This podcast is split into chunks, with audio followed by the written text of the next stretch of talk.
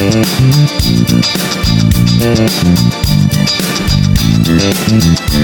episode of the Better 2 podcast is brought to you by Kitty Mystic and DM Needham, author of My Days with the Dark Muse, as well as Love is Worth Waiting For.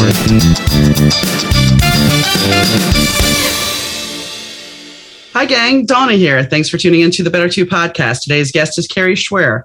Carrie and I sit down and talk about something that most people don't really consider the gray area you know, there's black and white, and then there's the gray area. And we don't really think about that when it comes to our vices, our habits.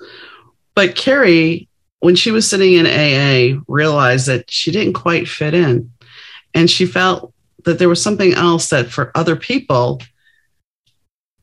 they needed a different approach. So she started researching and she found the gray area drinking and now she's a gray area drinking expert. So we talk about that and we talk about trauma and we talk about the SABRE method. So I think you'll find it very helpful and informative. It's a fun conversation. Hi, Carrie. How are you doing today? I'm great, Donna. How are you doing? I'm doing good. It's a little dreary out today, but you know, I'll take it better than a wintry mix. So Yeah, where are you located? I'm located outside of Chicago and you? Oh, okay. I'm in Richmond, Virginia. We got some gorgeous weather today. Oh, so nice. I've seen Yeah. some pictures. Somebody lives down down by the coast on the East Coast, and they're like, "Yeah, outside in the sun." And I'm like, "Well, not yet here." But yesterday we were at 49. Oh, nice. I think we're going up to almost 60 today. So Yeah, but then by tomorrow, I think we're going to be in the 20s again with like a negative of nine. So, Oh, boy. you know, the. Midwest. yeah. Yeah. You don't like your weather, it'll change pretty quick. So, let's talk a little bit about because you didn't come here to discuss the weather or where we live. I have a question right off the bat. I know we, you have a better two moment and it's all about your coach, you know, becoming a coach, but I want to go right to gray area drinking. I have never heard that before, that term.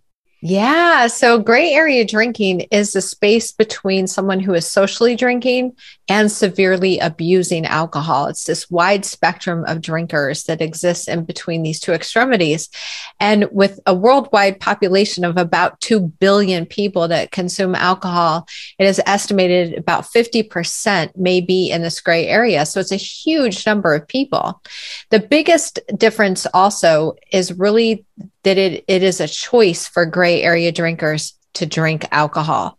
If they are at a point where they are severely abusing, it no longer becomes a choice. It becomes something that they have to do in order to get through their day. So a gray area drinker really is this just a huge a huge spectrum of drinkers, you know, and it's it's not so much about there is of course the the question of how much are they drinking per day but it's it's also has a lot to do with why are they drinking? What is the reason why they're choosing? Is it celebratory? Is it to ease the stress of their day to numb out to chill? And most often we're drinking and using self-sabotaging behaviors to either chase a feeling or escape a feeling. So there's there are some nuances within it. There are some you know i could keep going but um th- you know there are more closer definitions I can share with you. Well, I mean, my my father, uh, I grew up in New Orleans, and as we all know, New Orleans is very much a party town. My my dad, at a certain and the, the jury's out because my dad's behaviors, to me, he's a functioning alcoholic or was a functioning alcoholic. He's still alive, but my stepmother says, "Well, no, your dad's not an alcoholic because he can stop. He stops cold turkey." But his behavior patterns are the same as an alcoholic because he would in fact his garage was named don's garage and social club Mm, because Nice. at five o'clock when people would pick up their cars his friends would all come over and they'd bring alcohol and they would have a party almost every day yeah. and Yeah. as, as an adult a 70 something adult he tells me the other day he's like well you know if i had to do it all over again i'd do it the same way Mhm. and, and I look at it and I go, well, to me, his behaviors. I mean, if if you talk to a therapist, they will tell me that I have the same behavior patterns of a child of an alcoholic. Mhm. Mhm. So so you know that's why I asked because the gray air gray drinker. It's like, well, is he a gray drinker then? Because he does. He can stop cold turkey. Yeah, it's a really fine line. So I'll, I'll go there then with the definition. So th- the National Institute on Alcohol Abuse and Alcoholism really is starting to use the term alcohol abuse disorder much more frequently outside of alcoholism. And the reason why is because there are three categories that they have identified for someone who is abusing alcohol. We have a mild, medium, and severe category. So by lack of a, you know, better definition, somebody who's in the gray area might be in that mild and maybe into the medium category, where somebody who's severely abusing is, of course, in that severe category and probably a little bit into the darker shade of that medium. So that's what I'm saying. There's uh, there are some nuances and gray areas within the gray area. So it's it's really comes down to also the identity of what someone wants to claim. And when I say that, I say that very confidently and loosely at the same time, because I went to AA at first when I quit drinking. I didn't know anybody like me existed. So I went the traditional route, love the program, think it's an amazing program. It's helped millions of people. The problem for me, it wasn't a good fit. I didn't identify as being an alcoholic, nor was I feeling that I was the same as some of the others that were in the room. And that's not a denial or a comparison. It's just where I personally was. And I think AA is great, but it's not for everybody. And there are alternatives. So a gray area drinker typically has not experienced a rock bottom in their life. They haven't had that detrimental thing that has brought them to the place of, oh, I must quit. There's no DUI, there's now loss of a marriage, that sort of thing. So it's it's definitely one of those categories and areas that you could say, yep, it feels like a gray area. That's why it's when I heard the term myself for the very first time in 2018, that's exactly why I chose to go into this business. And it really found me more so than me finding it, which is a story that we'll unpack, I'm sure. But really, it was about the opportunity to to tell somebody, hey, if you think you're in the gray area, it's an opportunity for you to do something about it before you get too far into an addiction, and then it's no longer a choice. So that's hmm. the main reason, you know, why I like to talk about it. And I think it's a, it's a good thing because I mean, when you when you're talking about that you didn't fit in, I mean, sometimes when we go to school, when you think about education, not everybody learn. We, we put everybody in this box that you're going to learn this way, but not everybody is capable of learning that way. So you're not going to fit in, and you're not going to embrace what is being taught. So the same thing would be true for a self help program. If you're mm-hmm. there and you may be learning and you may be getting the good vibes and everything, but if you don't feel like it's right, it's not going to totally stick with you. Mm-hmm. That's right. That's right. And you know, our identity has a lot to do with with our state of mind. And so the other part of that was, you know, my upbringing was kind of rocky. I had a lot of um, in and out trauma. I went to 12 different schools. I was sexually abused. I had all kinds of things happen in my childhood. And I wore that all as a victim badge across my forehead like well this is why things happened to me because of all this stuff happened to me. And therefore i'm going to justify my behavior and some of the things i do. Well when i went to aa i really felt like oh one more thing one more uh, badge of honor that i get to carry around with me. And that's when i was like no I'm not accepting this. I'm not accepting it because this is not who I am. It's not who I identify as being. And it was the pivotal point of my life and my career a couple years later that I wanted to change that. So a lot of it has to do with, you know, what are we believing about ourselves and you know how we do you know look at ourselves in the mirror do we have that self-confidence are we proud of who we are or do we associate our identity with what we do or who we're married to or being someone's mom or daughter versus who we are as a person, you know, as being created in this world. You know, it's a big difference. So it's a big piece of the puzzle for people who can really heal is to claim the identity that works for them. And that's a personal thing, Donna. It's really mm-hmm. personal.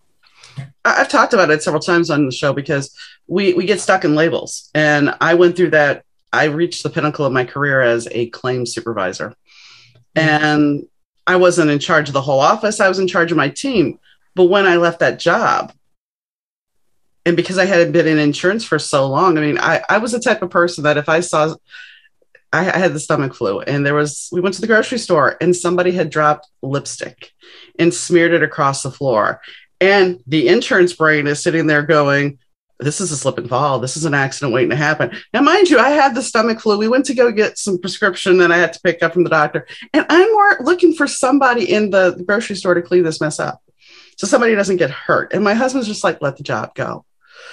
But the whole fact is, I identified so strongly with that that when I was no longer a claims person or a supervisor, I had to figure out who I was. And I think that's something that it used to be you stayed at a job for 30 years and then when you retired you had to find your new identity where that doesn't happen now mm-hmm. we we are each given these labels we we take these little dare i say mantras of who we are like you said somebody's parent somebody's wife and then we get labeled with it and that's who we're supposed to be mm-hmm. and you know i'm now labeled which is the word i hate and but it's official i'm a widow and to me that is a dangerous word and I know people are like, well, how can that be dangerous? It just shows you're grieving. Well, yeah, it shows I'm grieving. It shows that I'm no longer married, that I'm single, that I may have some insurance money that you can come try to scam, which is not the case at all, putting that out there. But you know what I'm getting at? It sets you up for scam artists. Yeah. Right. Mm-hmm. But it's an identity. Yes. An identity. Yeah, the identity piece is really huge. And I'm glad you brought that out because it is true. And we're so much more than that. We're meant to be more than that you know i have a lot of executive uh, clients and one of them is you know a lot of them are very successful one in particular owns quite a number of retail stores and outside of those retail stores one of the questions i asked him in a session is who are you outside of this person for this business like if we're just talking about you as an individual who are you and define that person because we tend to get lost in in who we are and what we do and our behaviors. And we need to be careful with that because our behaviors can change. It's a decision to change the behaviors. And really, if we look at what we do on a daily basis, whether it's our habits or, or really it's our habits, it really does determine our life and the quality of our life. And that can change we mm-hmm. have the ability to make those decisions and again if you know someone going back to the alcohol thing if someone is severely abusing and it's no longer a choice meaning that they really need to have the alcohol in order to get through a day that's a different conversation that's not the same as being in a gray area and still having the ability to make a choice well and you bring up a very good point you know it's about what what emotions are we trying to avoid and the thing is that we don't really think about because I never had an anxiety issue until I hit my 40s. Mm. And I did some amazing things and I was fearless. And then it was like, okay, now I have anxiety. Where did this come from? And part of it, I think, is we bury everything when we're younger. We, especially if you've been through trauma and you know this, you tend to bob and weave and, okay, I can go, I can do this. It's not a big deal. I'll just tamp it away. But eventually it comes home to roost and it's up to you on how you want it to to deal with it if you want to face yeah. it or if you want to to numb it Exactly. And that's just it. Our feelings dictate our behaviors. So if we don't feel good about something or we're in a what I call a protective state, meaning we go inward or we have um, you know, quote unquote negative feelings attached to our emotions, we then can act upon those, act out on those because we're trying to fill something or run from something, escape something, or chasing something. And so until we can sit with our feelings and know that it's okay for us to not be okay, it's okay for us to sit with the grief, sit with the anger, sit with the pain, as opposed to acting on it. And by the way, an inaction is the same as an action. So we have to be careful with that too. But, you know, we think we always got to be doing something to remedy it. And sometimes the answer is to not do anything. I, I often look, there's a card because I read cards, the card of the hangman. And the hangman is just there hanging out. But the truth of the matter is, if you don't take action, there's still going to be an action that's taken. And it's just a matter of are you in control or are you going to be the victim? That's right. That's right. So let's go back to your journey as to how. So you had this great job, great life, and one day you just decided this isn't working. Uh, I know. well, not this isn't working, but I'm just saying something feels off. Yeah. Well, it it sort of found me. So make a long story short, I think I, I alluded to it already, but in 2016, I was in the medical field and I really was at a place with my drinking and my self confidence, which was zero at the time. I came to my own enough. I didn't have a rock bottom, like I said, most grayer drinkers don't. And I quit drinking in 2016. Shortly thereafter, leaving AA, I worked with a coach. And that coach said to me three things. He planted three seeds for me. He said, Carrie, I really think someday that you're going to start your own business. And I think you're going to be a coach. And I think that you're going to share your story with the world. And I was like, You are smoking some serious crack, dude, because that's never going to happen. Yeah. I was like, I was like, no, no, and hell no. Well, like all good coaches, he saw something that I couldn't see. That's what coaches do. We see the blind spots in others. And fast forward, it's now the summer of 2018. I'm working at Porsche. I actually started at Porsche um, right after I quit drinking, all in 2016. And so I was at Porsche when I worked with this coach. And when he said, You're going to start, you might start your own business someday, I'm like, There's no way. Like, I love working here. I make great money. I was making really good money. And it was so fun working there. And, uh, you know, it's just great. So I never saw myself leaving. Well, fast forward 2018, I'm in church with my husband, and they were talking about small groups, starting off small groups. And I said to my husband, I want to start a small group. And he goes, Great. What are you going to talk about? And I said, Well, I'm going to get people together that are drinking too much and doing other things too much, you know, really kind of talk about the gray area. And he was like, That sounds great, honey. So I went to the church, and of course, they were happy to have somebody else start in a small group. But they said, Well, you know what? That sounds like recovery. And we already have a recovery group. And I said, But it's not recovery. I said, I'm not talking about recovery. I'm talking about discovery. Yeah. Totally different. And long story short, they poo pooed the idea. I was really angry, left the church over it. This was September of 18. My girlfriend called me that day. I happened to be at Best Buy. I'm just like, I'm so angry, but I'm in Best Buy. I'm picking up like, you know, some accessories for my phone. And she calls me and she said, What's wrong? And I said, Oh, I'm so mad. Like, I just got off the phone with the church and blah, blah, blah, blah, blah. And she said, Girl, why are you allowing the church to dictate what you want to do? Just start something on your own. And I said, Yeah, I don't need that church. I'll show them. And that's literally how my business got started. It started with the idea of a small group turning into I'll show the church, which is such a bad way to start a business, by the way. you know, the vengeance. Uh, but in all, and just for the record, I'm back at that church and I have been for years. But anyway, I was just upset because I didn't get my way, but what a blessing that it didn't work out because otherwise I wouldn't be here. So I did. I, I started, I, you know, did all the things. I bought the domain name and next thing I know, this thing is starting to like take off. And I thought it was just going to be this little side gig thing, you know, meeting up at my house and whatever. And uh, that was September of 18. By May of 19, actually it was April, I said to my husband at dinner table, honey, I think I want to quit my job at Porsche and go all in with Gray Tonic. And he leans across the table, Donna, and he gets really close to me and he goes, Babe, you make like really good money. And I said, I know. And he's like, You really want to do this? I said, I do. He said, Okay. So I got the blessing from him and we sucked it up. I mean, we had to, you know, cut corners because you don't just quit a job no. and make buco dollars. It doesn't work like that, right? It just no. takes a while. so the first year was interesting. And I thought, wow, this is wonderful. Like I could do what I could do, I could build whatever I want with this. And it was a lot to learn as an entrepreneur. You know, I'm in my it, coming up. I mean, now we're in 2022 so it'll be four years this september but it's it's been a roller coaster of figuring things out. But I got to tell you, there's nothing more rewarding.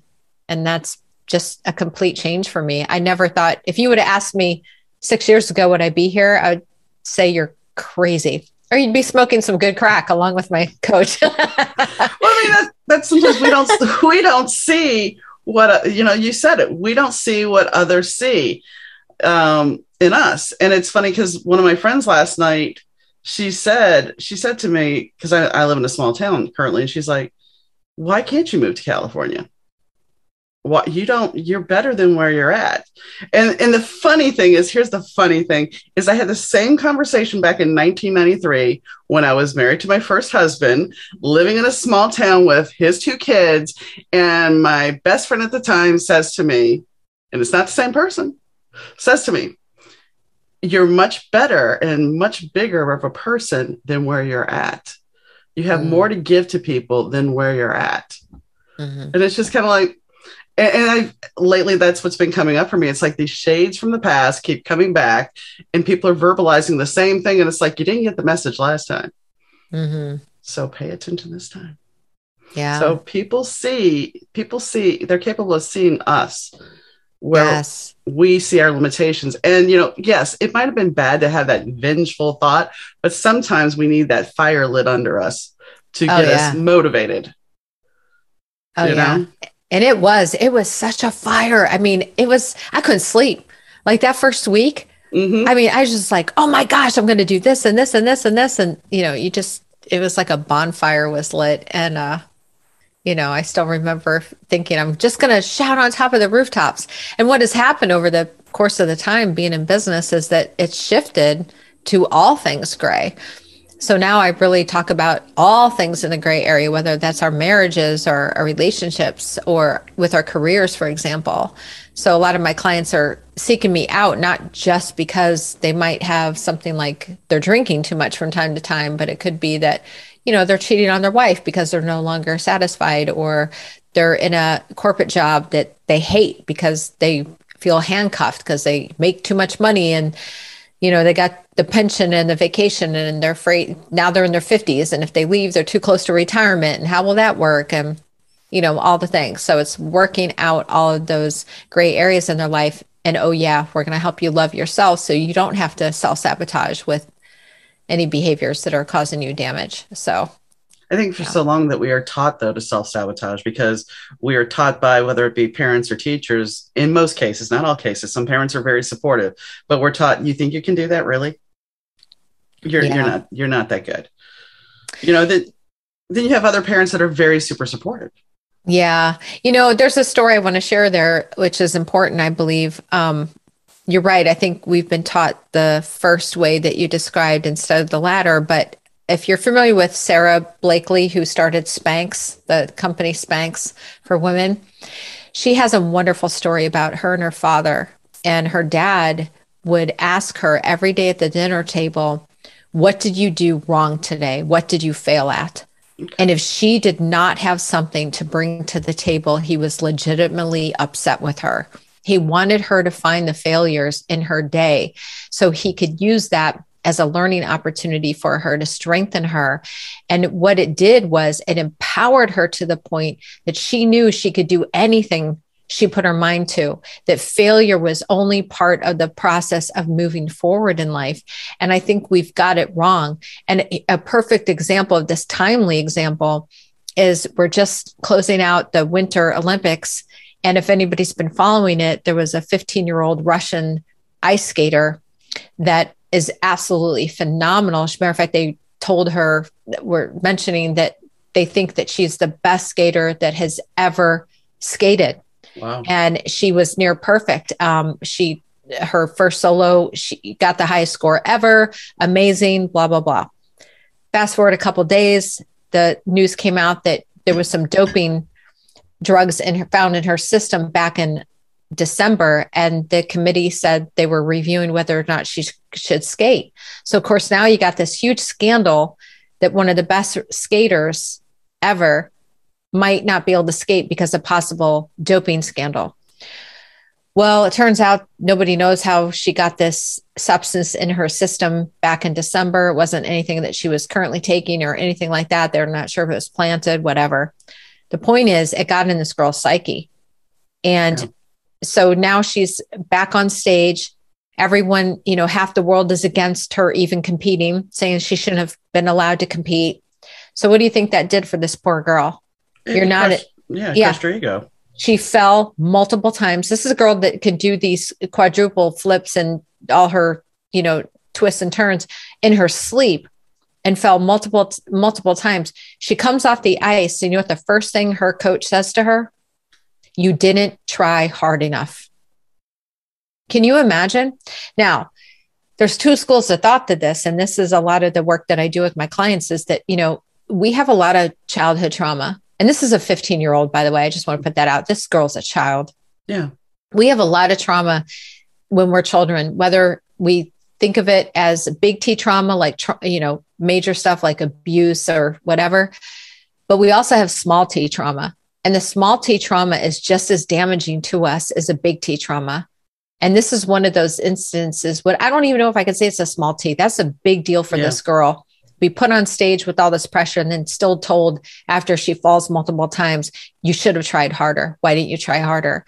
It's just absolutely terrible how this girl was treated. So I think there's something to be said about Sara Blakely's father, Hey, what'd you fail at today? I'm excited to know. And if she didn't have something, he was legitimately upset with her because he wanted to give her the opportunity for her to fail forward. That's how we learn and that's how we grow. My, my mother was notorious for saying, You can do anything you put your mind to. But hold that thought. Two minutes later, one day you're going to fall flat on your face, and I hope I'm there to see it.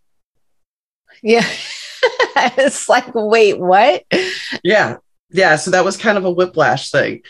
And you know, when you're talking about the the skater, it's like you have to look at fame too. I mean, people that are in power, whether it's fame, celebrity, or being you know an owner of multiple businesses, mm-hmm. there's a mm-hmm. certain notoriety and there's a certain echelon. I remember when I got with my first husband, his parents and his grandparents, we went to go visit them for the first time.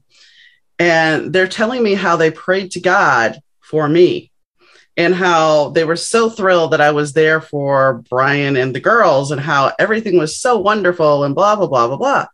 Well, at 22, that's a lot of pressure to put be put on you. And four yeah. years later, it was kind of like I love the kids and I love the family, but I wasn't happy in my marriage. But to leave that, it was like I was leaving all of that. And that was kind of like you're descending. You're being mm-hmm. ripped off that pedestal. And now it's like I always feared that they were going to hate me. My mother in law eventually, her and I talked, and she's like, "No, I understand why you left." Mm-hmm. And so did the kids. But when you're in that echelon, whether it be you're at a job for 30 years or whatever, that that's a pillar that once that's pulled down, your ego and your identity is is where. And this girl that you're talking about, the skater, is she going to be now known as the girl who messed up? Is this mm-hmm. going to haunt her? Kind of like Britney. We deal with Britney Spears. I mean, she was at the pinnacle of her success till everybody mm-hmm. started stalking her. Yeah, exactly. Exactly. And you expect these people to be perfect. But the problem is with this, we're all human. Yeah. Yeah. Imagine that. We're not perfect. Yeah.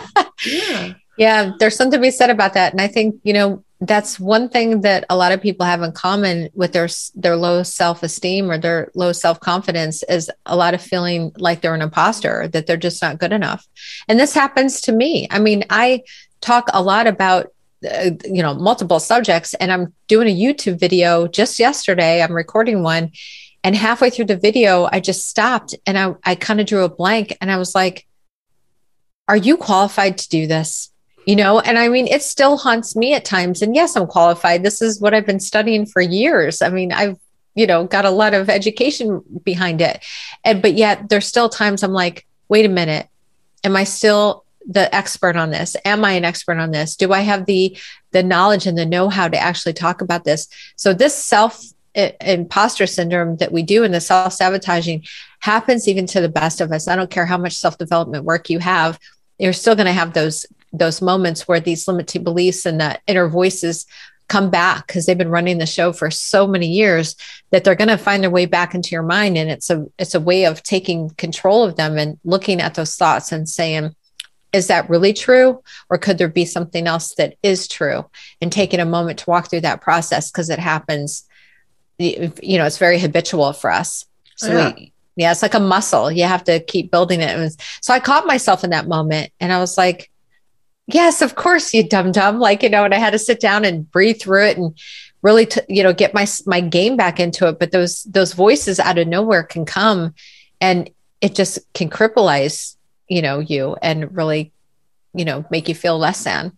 Well, I think with imposter syndrome, there's components to it that we don't look at. I mean, the the component component of anxiety that is tied to imposter syndrome. There's the component of fear because there's the fear of, oh my gosh, what if somebody finds out that I'm not who I'm say I am? Mm-hmm. And so therefore the ego comes into play of we're going to reel you back in. Mm-hmm.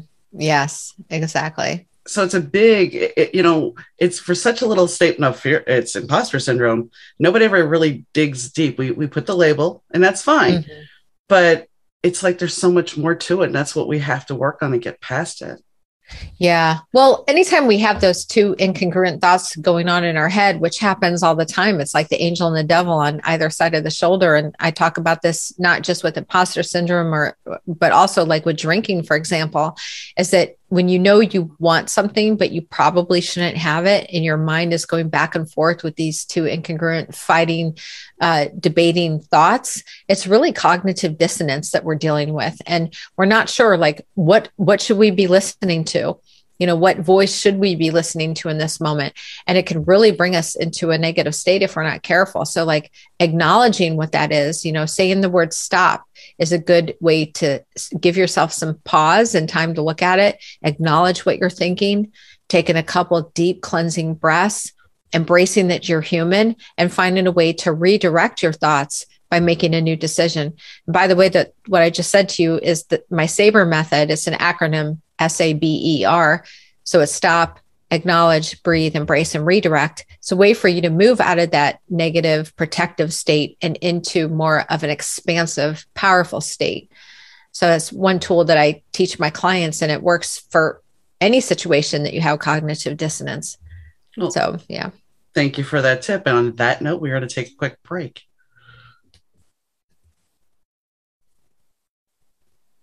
And we're back. So I thank you for the tip. I want to talk a little bit about your book, The Successful Mind Tools to Living a Purposeful, Productive, and Happy Life. Yes, I'm one of many authors. I'm one of many co authors in that book. And the book is designed not to read front to cover. It is really meant to read like, you know, what are you struggling with in this moment and finding a chapter that really resonates with you. And ironically, the SABER method, which I just shared with you, is my entire chapter. So I talk about that as, and I don't call it the saber in the actual chapter. It, the chapter is living in the gray, a power struggle within, because we all deal with these power struggles within our mind. And how do we deal with that? And I share my story, how the saber method came to be in that chapter, which is really my experience at the grocery store after being two years alcohol free, walking in and seeing a bottle of wine and my mouth started watering immediately just by seeing that. And if anybody's familiar with the book Power of Habit or even Atomic Habits, you'll know that there's four steps to a habit being created. And the first one is a cue. Well, this was a visual cue for me, seeing the wine. Now I'm coming off a, a rough day at work. I was still working at Porsche at the time. Rough day at work. It was, you know, I was hungry. I wanted to go home. I was very tired and I was a little angry over the day. Um, and so I had a couple things happening in my mind. And that old familiar pattern that had been there for years came flooding back into the forefront of my ex- my brain and saying hey hey there's your favorite glass of wine. You can solve all of your problems. And you know what Carrie? You deserve it. You mm-hmm. should go ahead and get that bottle of wine. And so i'm standing there my mouth literally puckering and watering, which the thought of just having this glass of Chardonnay with my seafood dinner, which is why I was in the grocery store in the first place, seemed so appealing. And then I have the conflicting thoughts going on. What are you freaking crazy? Like you haven't drank in two years. Like, what is your problem? Like, you can't do that. Like, are you like, what's going on? Like, stop it. Blah, blah, blah, blah, blah. I literally yelled stop in the middle of the grocery store. And I, of course, looked around like people are going to think I'm a weirdo. But what I noticed in that moment was it created space. Mm-hmm. It created a moment. Neurologically, this works so well. It is based on neuroscience because when you say stop, it cuts off your thinking to your rational part of your brain. And it gives you a moment to, to take a step back and look. So I acknowledged those th- the thoughts at the time. I looked at my thinking and I was like, wait a minute. I really don't want this wine.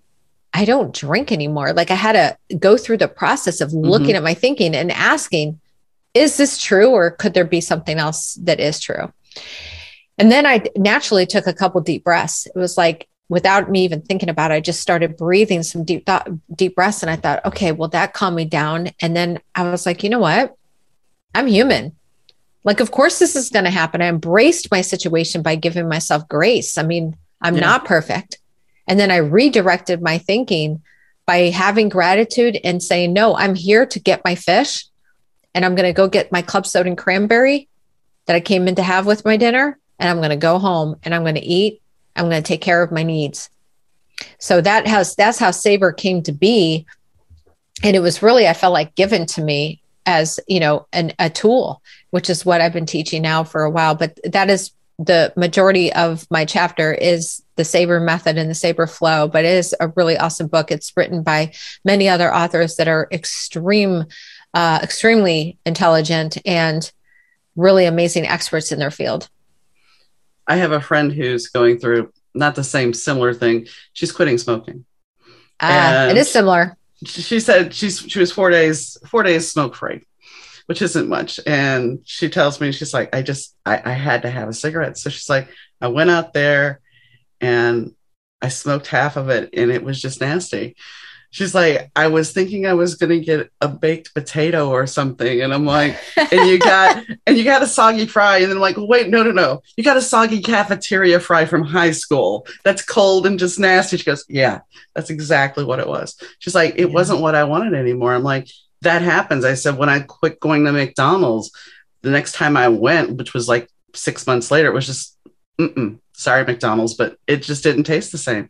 I think our body picks up on those cues that I don't want this anymore. Yeah. Yeah. Well, the cues are there, you know, visual or audible cues we can have, which drives the trigger or the mm-hmm. craving for it to start to happen, which is what happens. So the, the visual cue of seeing the wine, then the trigger happened, which was a craving. So my mouth started watering, like mm-hmm. I said and then immediately the reason why we have the triggers because we're already anticipating the reward. Yep. and the reward is because i deserve it and i like the way it tastes and i want it and i know that alcohol is going to make me feel better if i just drink you know this is all the the bs talking in the background. And then of course from that we have the actual we respond to it. We have the result which is we go for it or we don't go for it in my case but that's how a habit's born because if there's no reward attached to it, there always has to be a reward to the habit. And so, again, I'm going to reference two books, The Power of Habit and also Atomic Habits. They talk about that in detail because this is how habits are formed. And when we can see that we can cut this off and we can disrupt it, which is what the Saber method does, it will cut off that that thinking. It'll it'll disrupt that pattern. But triggers can be so powerful. Like you brought up McDonald's, it reminds me of my very first job was at Burger King and I worked in the kitchen at 15 years old. And so my job was to make the fries and wrap up the burgers and all the things. And and then my second job after that was Dunkin' Donuts. So to this day, I don't eat donuts and I don't go to Burger King. But every time I pass, and I'm 55 to give you reference, so we're talking 40 years. If I drive past a Burger King and I smell the, the, you know how you can smell yeah, it they yeah, have like yeah, it smells delicious by the way because you know you can smell the burger cooking. Mm-hmm. but there's something about it the moment i smell that smell my my brain goes right back to the fries and this and like the greasy feeling that i felt working there. And, and it smell. brings and it brings back memories bad memories because i had a, a a terrible boss who was a coke addict at the time which oh that was a whole nother story but it brings back these horrible it's like ptsd which by yeah. the way is trauma. So it brings back these you know almost ptsd for me. And that's how powerful triggers and cues can be. Mm-hmm. and that's so i want to say something about your friend. Anybody who's listening who's tr- trying to quit anything but particularly smoking. I smoked for 37 years so i know this well.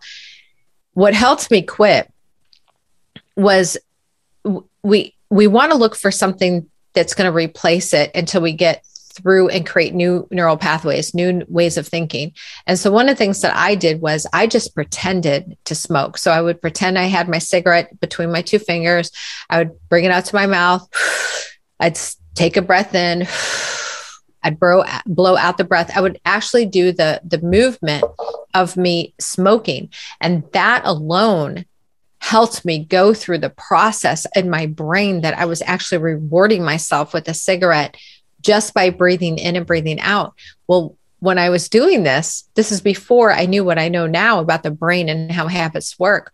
But knowing that the breath is a way for us to calm our central nervous system and move us into a parasympathetic state. This is why that worked for me. So I encourage anybody and your friend, if they are getting these urges to still wanting to smoke, is just to go through the act of smoking with nothing and just breathe it in and out the air a couple times. Sometimes I had to sit with it for five minutes and do it. Other times I just, you know, a couple little yeah. breaths and I was good to go. But that's something that I think works really, really well at times for for most people. It can really help. You know, you bring up trauma triggers, and yes, we have a lot of trauma triggers. I mean, and that's what a lot of people don't realize. They're like, "Oh, I've dealt with that emotion. It's not going to bother me anymore." Hold my hat, you know, let me get hold my beer, let me go get you here. And sure, something will trigger you and bring you right back to that moment of where you were. And I don't think people realize that enough. I think they think, well, I've dealt with it. It's not going to come back, but it does. Um, do you see a lot of people with internet addiction?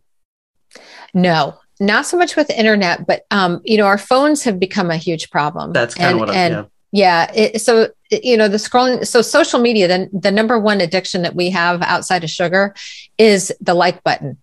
You know, we're very much addicted to knowing and looking for that like, and it's validation. You know, social media has done great things for our society, but it's done a lot more damaging, in my opinion, um, thanks to our psyche and to our self esteem. And the way that it hasn't really brought us together, it's actually driven us farther apart and we need to be careful with that especially our kids today. You know we I, am a big um, um, advocate for suicide prevention. I have uh, quite a few friends that have lost their kids and that work for NAMI and so forth and which is a great nonprofit for mental illness. But when we look at the kids that have taken their life, it usually will have to do with either bullying in school or cyberbullying or things along the, that nature. And they don't, they just don't feel enough there's this lack. And my heart is really for those kids because that's where I was. You know, thank God I didn't grow up with social media. I yeah. probably would have taken my life. I'm sure I would have because I was just in such a bad place. I mean, I was beaten so badly in seventh and eighth grade, especially eighth grade. My parents didn't even recognize me when they picked me up.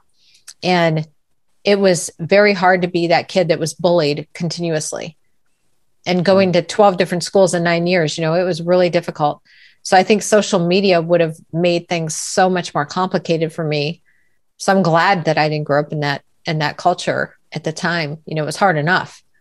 But I th- you know, today we got to deal with so much of that. And you know, I can't knock social media but so much because that's clearly yeah. a lot how I get I get my business as people resonate with my posts and so forth. But you know, if I could if if we could if I could choose to have a world with it or without, I'd, I'd gladly go without. well, I mean, we're trained to hear the bing on our phone. Right. I mean, we always joked about Pavlov's dog, but aren't we doing the same thing with our phones now? Oh I mean, my god! hear the ding. It's yeah. like, oh wait, okay. And you know, talking about t- suicide, there was a, a gentleman that I interviewed. He's twenty, I think twenty two by now, but I interviewed at the beginning of my first or second season of my show, and at 14, he decided he really wasn't happy. Actually, it was sooner than that. But at 14, he's like, I'm going to get the perfect Facebook picture. I'm going to get the perfect Facebook picture, and my year will be golden and everything. And he got his picture, but he still felt hollow. Mm-hmm. So he, he was very good about sneaking out of the garage. And so he opened up the garage window, climbed out, but and usually he would leave it open, but this night he closed it. And this was in Australia. And he climbed on top of a, uh, a shopping center and then took a leap off of it that left him paralyzed. He survived. Oh, wow. But eventually he realized that he was looking outside of himself instead of looking inside. Mm-hmm. And that's what kind of gave him this wake up call. So now, yes, he's a he's a speaker, and actually, he's getting some use back with his legs. Oh, thank goodness! Yeah, that's good it's to been hear. A lot of work, but I mean, he's like, I look at that now and go, and he's like, when I go out and speak to these kids, they're like, yeah, I understand. That's where I, I, I feel like that. Mm-hmm. and that's the thing about social media. While it's great, the person, it, uh, I think for the mature person, they can handle getting, well, say your video goes viral and then the next video doesn't. I think a mature person can handle that, but a kid, they want that validation so bad. Yeah. And so there's this ebb and flow of highs and lows. And at what point do you just feel like a failure because my videos aren't getting traction? Mm-hmm. Mm-hmm. So exactly, do you, how do they deal with that?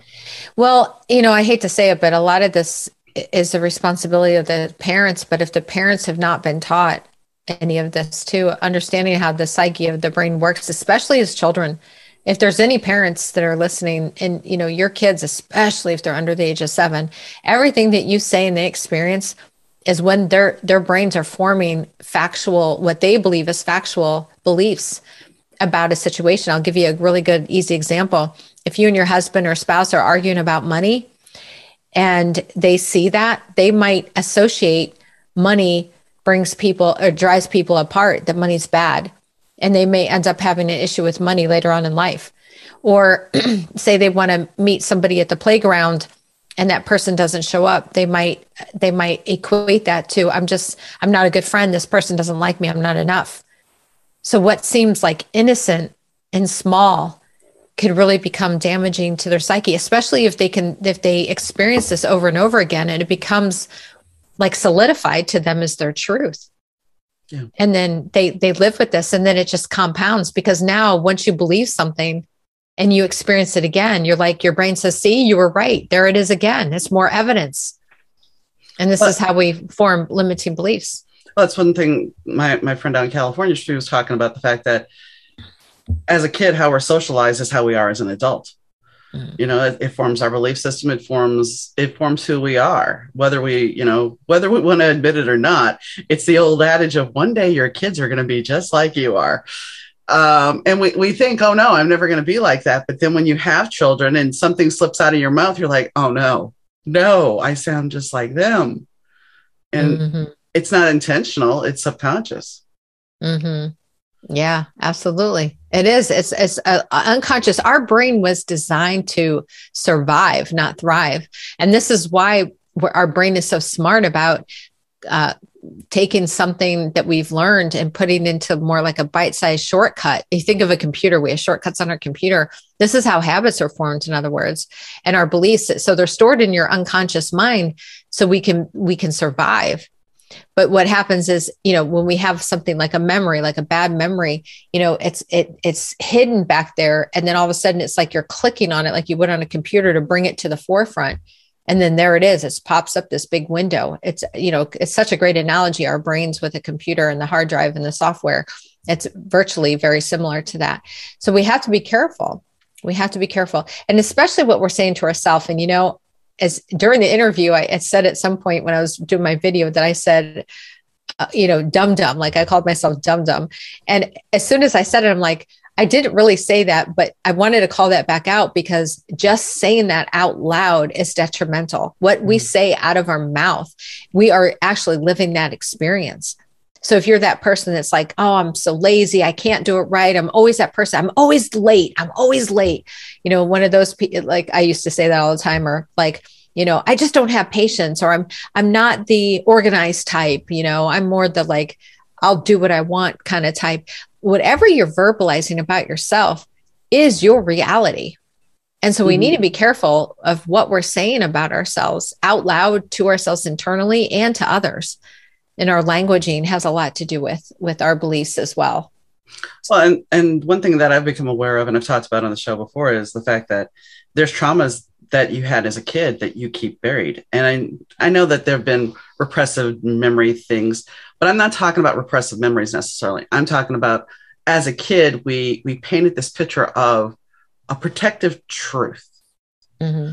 and then as an adult we look at it and go wait a second. No no no no no no because I, I go back to a physical fight I had with my stepfather. That's how I used to label it. We had a physical altercation.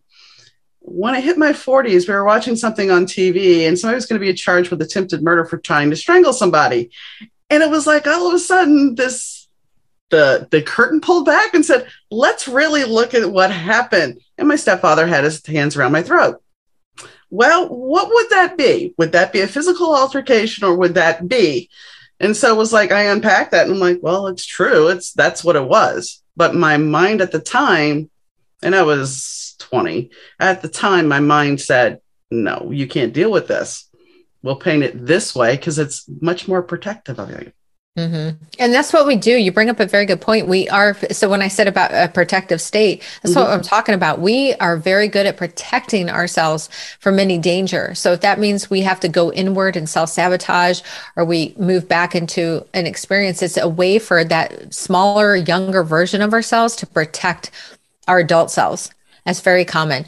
There's some modalities that you can really start to heal um, you know for for deep trauma that's not work of a coach that's more of a therapist. Mm-hmm. but there are some good great coaches out there that will help you identify your limiting beliefs. That's something i do.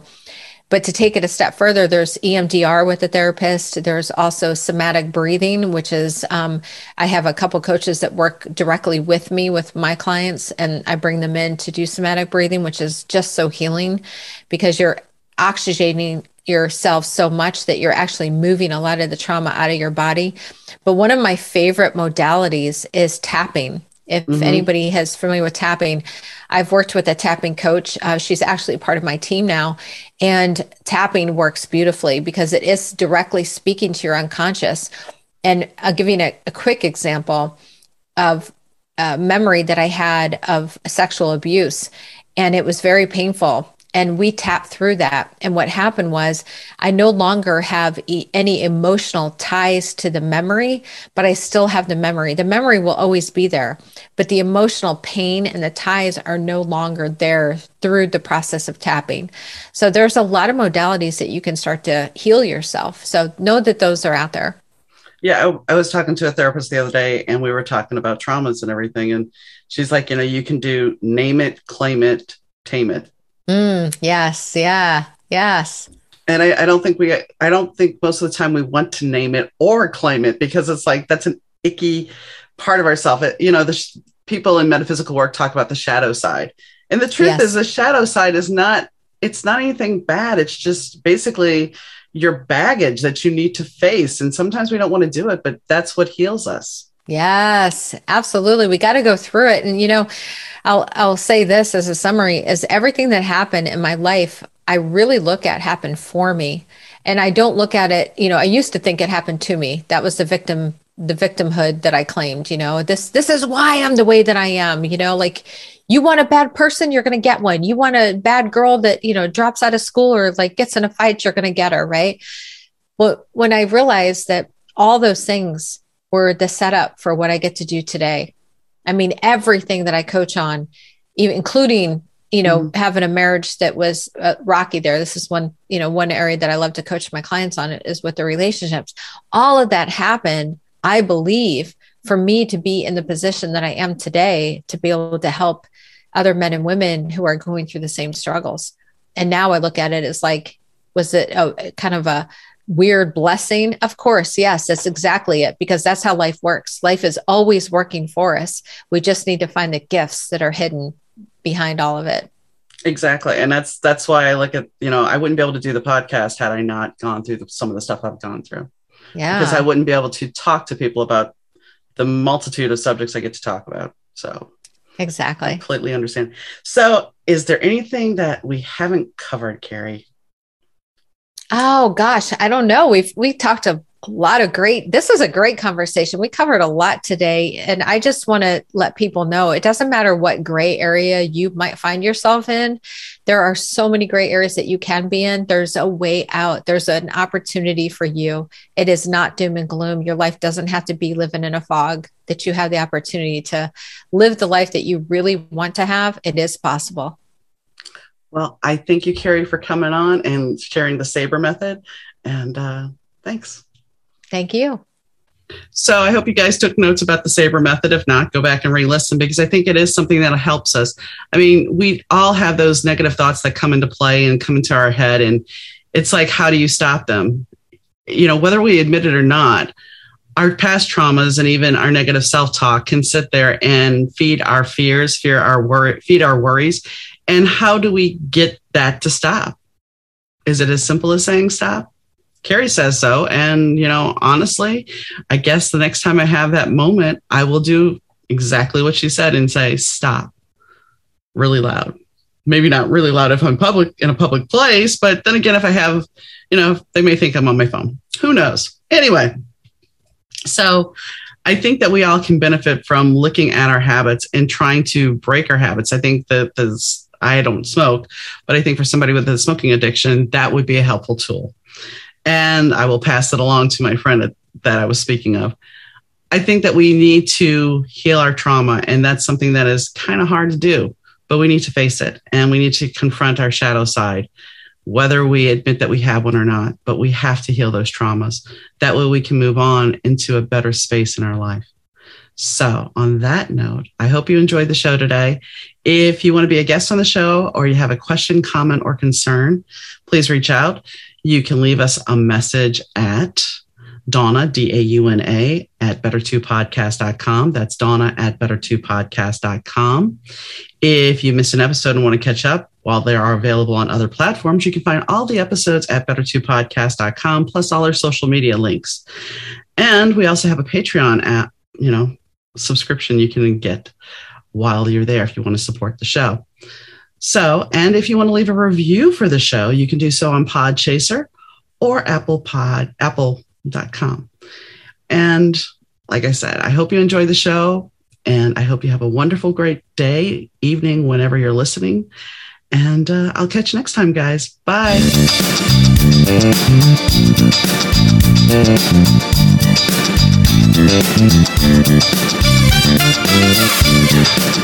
The Better 2 podcast is mixed, edited, and produced by Rich Zai of Third Ear Audio Productions.